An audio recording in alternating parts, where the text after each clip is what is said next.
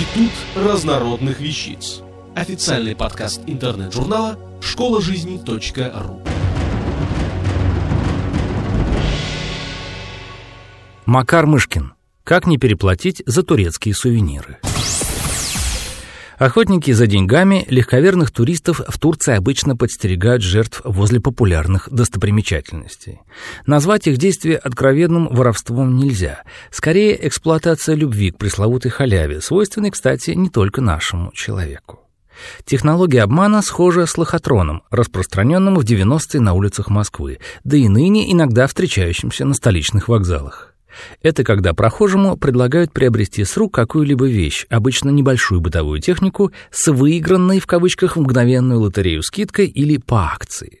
Однако достаточно дойти до любого магазина бытовой техники, чтобы воочию убедиться, цена со скидкой на поверку ощутимо выше написанной на ценнике такого же товара. Турецкие впариватели сувениров и путеводителей влазят в душу потенциального лоха глубже, но методы борьбы с ними те же — вежливо, но твердо стоять на своем и ничего у них не покупать. Дело свое такие торговцы сувенирами по завышенным ценам знают. Обычно они довольно бегло говорят в пределах нужного для работы минимума на языках стран, откуда к ним приезжают большинство туристов, в том числе и на русском. Будут рассказывать, что готовы специально для вас продать даже себе в убыток. «Мой брат в Москве, мы Россию любим, на русских бизнеса нет», убеждал меня такой впариватель возле мечети Бейзет в Стамбуле. Думаю, что братьев у него хватает в каждой стране, откуда приехал очередной турист, попавший в его поле зрения сбивая цену, изначально взвинченную до непомерных высот, параллельно предлагать различные бесплатные приложения к покупке.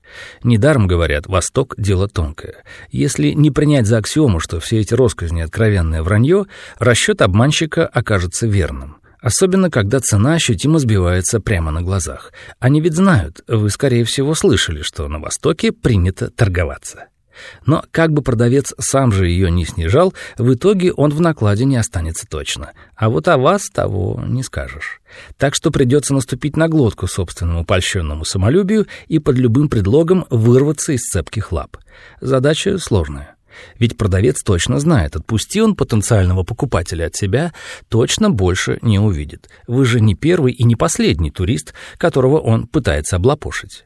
Скорее всего, он будет вызываться проводить до ближайшего банкомата, если скажете, что при себе только карточка, до отеля, где вы забыли деньги, взять долларами по курсу, если при себе нет лир, и так далее. Это тоже психологический прием. Вот как старается услужить, дескать. Так что твердость придется проявить изрядную. Из собственного опыта. Прошлым летом я попал в лапы такого продавца около мечети БЗ в Стамбуле. Находится рядом с местным университетом и очень колоритным рынком, на пути от станции метро Аксарай к площади Султан Ахмед, где расположены знаменитые Святая София и Голубая мечеть. За симпатичный путеводитель на русском с очень красивыми фотографиями он сначала попросил 37 лир. За 1 доллар США тогда давали около 2 лир. Затем цена плавно, но быстро упала до 12 лир, а в комплект к путеводителю вошли карта города и набор открыток.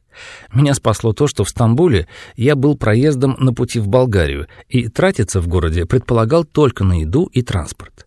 В итоге карту мне дали бесплатно в офисе туристической информации, расположенном рядом с той же мечетью Баязет, со стороны улицы Диван-Елу, ведущей от Аксарая к Султан-Ахмету. А точно такие же путеводитель и открытки я увидел в киоске на набережной Эмининю. Путеводитель там стоил 7 лир, открытки 3, итого в сумме 10, а у впаривателя возле мечети последней позиции в торге были 12.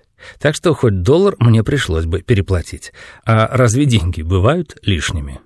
Хозяйка отеля, где мы жили в Болгарии, немного знала турецкий и часто бывала в Турции. Она рассказала, что тамошние впариватели достопримечательностей, вежливо распрощавшись с туристом, это у турок особый ритуал, кто там бывал, знает, который у них ничего не купил, в спину кроют его по-турецки матом. Не помню, говорил ли продавец путеводителем ничего непонятного в спину.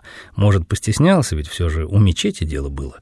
Ну да если и сказал чего, пусть себе ругается на языке, которого я все равно не знаю. А то впаривателей таких в Турции много, и даже по доллару на каждого не напасешься. Автор статьи «Как не переплатить за турецкие сувениры» Макар Мышкин. Текст читал Дмитрий Креминский. Институт разнородных вещиц. Официальный подкаст интернет-журнала школа жизни .ру. Слушайте и читайте нас на www.школажизни.ру.